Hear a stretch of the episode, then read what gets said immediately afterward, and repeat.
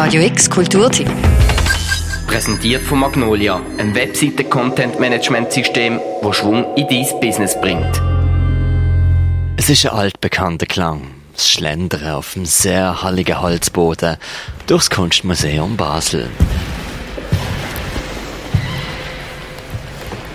Noch ist der Andrang eher zurückhaltend. Und dennoch, seit dieser Woche haben viele Museen und Kunsthäuser in der Schweiz wieder eröffnet und bieten Raum und Muße, sich mit etwas Höherem auseinanderzusetzen, als mit Live-Ticker-Updates zur omnipräsenten Corona-Krise. Nicht nur das Kunstmuseum Basel hat sich dieser Woche betroffen, sondern beispielsweise auch das Museum Dengele oder das Kunsthaus Basel-Land. Wir sind natürlich äh, sehr darum bemüht, äh, dass wir die Hygienemaßnahmen können einhalten können und ich glaube, wir sind da auch gut aufgestellt, dass ein Museumsbesuch äh, soll eigentlich Freude machen und soll nicht irgendein Risiko darstellen. Ich glaube, dass die Museen immer die gleiche Aufgabe haben sollten oder Kunstorte, sei es in Krisenzeiten oder nicht in Krisenzeiten, dass wir auf andere Gedanken kommen, dass wir unsere Kreativität zu stärken lernen. Sag auf unseren Besicht Direktorin vom Kunstbaseland Dines Goldbach Direktor vom Museum Dengele, der Roland Wetzel. Es ist eine Antwort auf eine offene Frage gesehen, ob man Kultur überhaupt desinfizieren könnte.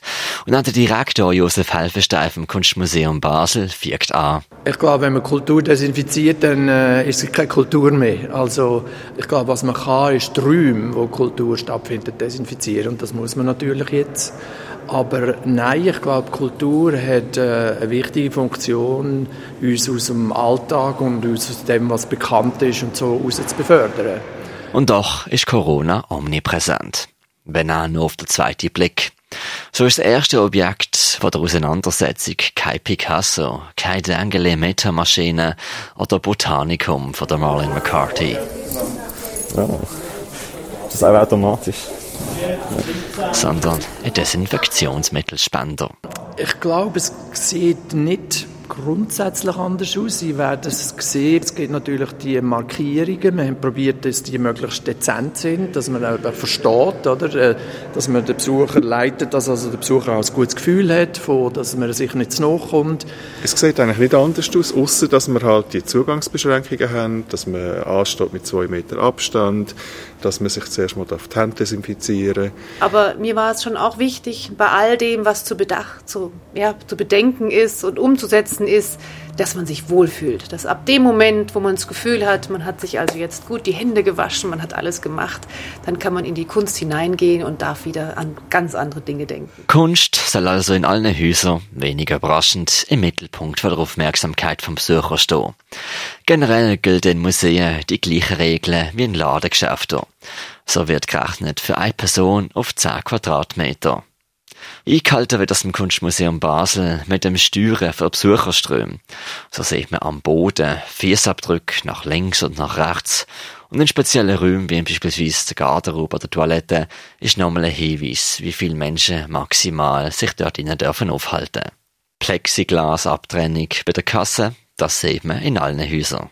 Wir haben also äh, Stress gehabt, um alle die Papers aus, also bereitstellen, die Leute zu informieren und alle die, die ganze äh, einfach die ganze Logistik der Besucher zählen und, und Verteilung der Besucher. Aber wir haben gewusst, dass also ist gar keine Frage. Wir wollen unbedingt am 12. wenn wir parat sein. Ursprünglich hat der Museum erst am 8. Juni wieder eröffnen sollen. Mehr oder weniger überraschend hat der Bundesrat allerdings die Museen schon in der zweiten Lockerungsschritt einbezogen, was seit dieser Woche gilt. Das sei je nachdem zwar ein grösserer Stress gewesen, aber dennoch ein Aufwand, wo man auf sich genommen hat. Vor der Krise sind Museen ja oftmals als Oase von der Entschleunigung bezeichnet worden. Welche Rolle nehmen sie in einer Zeit ein, wo Trägheit, Ohnmacht oder Angst der Ton angehen? Das kommt ganz darauf an, welches Museum man fragt. Entweder das Kunstmuseum Basel oder das Museum Dengele. Also ich persönlich finde, ein Museum ist immer, Museen sind gerade in Krisensituationen besonders wichtig, weil wir, oder wir sind, äh, das Museum äh, ist eigentlich wie ein Gedächtnis der Menschheit. Wir haben, oder, wir, wir haben Werk von 800 Jahren. Und äh, wir haben tatsächlich im Herbst jetzt, also eigentlich wäre jetzt dann gerade Eröffnung von der Ausstellung Daro Izumi, ein japanischer Künstler, wo wir jetzt zwei Monate nach hinten geschoben haben, auf Anfang September, und er reagiert schon mit neuen Werken auf die Situation, äh, wo wirklich toll sind und das kritisch anschauen und äh, das ist äh, super eigentlich, dass wir da auch mit lernen eigentlich, was das mit uns macht. Auf die Ausstellungen selber hat die Corona-Krise auch ihre Auswirkungen gehabt. So ist die Ausstellung im Museum Dengeli am Busch, der Geschmack der Kunst, ja sehr auf Interaktion ausgesehen. Verlängert worden ist sie bis zum 26. Juli. Anstatt Pfeffernüsse von der Wand abzubissen, bekommt man beim Eingang an der Kasse ein Degustationsset, wo man die einzelnen Geschmäcker in den Ausstellungsräumen jeweils kosten darf. Auch die drei aktuellen Einzelausstellungen von der Marlene McCarthy, Stefan Caro und Christoph Oergle im Kunsthaus Baseland sind bis am 5. Juli verlängert worden. Die andere Ausstellungen in den drei Häusern vom Kunstmuseum, die laufen noch wie folgt. Picasso Chagall Jawlensky im Neubau bis am 21. Juni, Lichtgestalten ebenfalls im Neubau noch bis am 5. Juli und Circular Flow im Kunstmuseum Gegenwart noch bis am 19. Juli.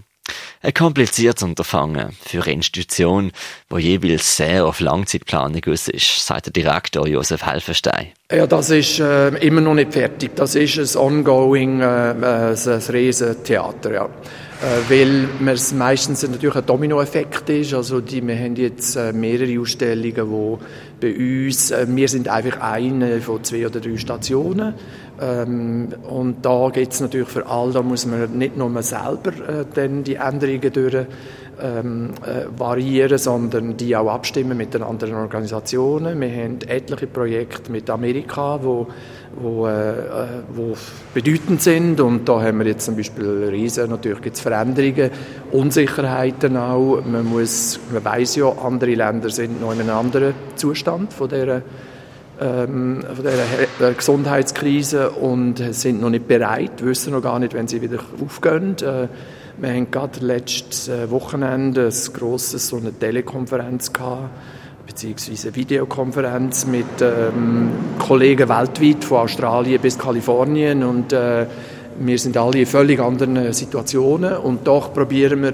uns sehr gut äh, äh, voneinander zu lernen, buchstäblich. Oder? Ich glaube, dieses Problem hatte ja jedes Haus, dass man, man ist auf die Solidarität, auf die Flexibilität und auch die Agilität letztendlich von allen angewiesen. Stiftungen müssen mitmachen, Künstler und Künstlerinnen müssen mitmachen, Transporte müssen verschoben werden. Man muss eben so viel neu denken, aber das ist genau das, was ich meinte. Ich glaube, das Einzige, was man aus dieser Krise lernen kann, ist, man darf die eigene Beweglichkeit nicht verlieren, weil die wird es auch in Zukunft wirklich stark brauchen. Er hat im Kulturtipp Stimme gehört aus dem Kunstmuseum Basel, einem Museum d'Angele und dem Kunsthaus Basel-Land. Viele Museen sind seit dieser Woche wieder offen. Die Lernkurve in Zeiten von Corona allerdings, die bleibt bestehen. Was im Moment aber feststeht ist, Kunst ist und bleibt ein wunderbarer Reinigungsapparat für Geist und Seele. Für Radio X, der Mirko Kempf. Radio X Kulturtipp. Jeden Tag mehr. Kontrast. Präsentiert von Magnolia, einem Webseiten-Content-Management-System, das Schwung in dein Business bringt.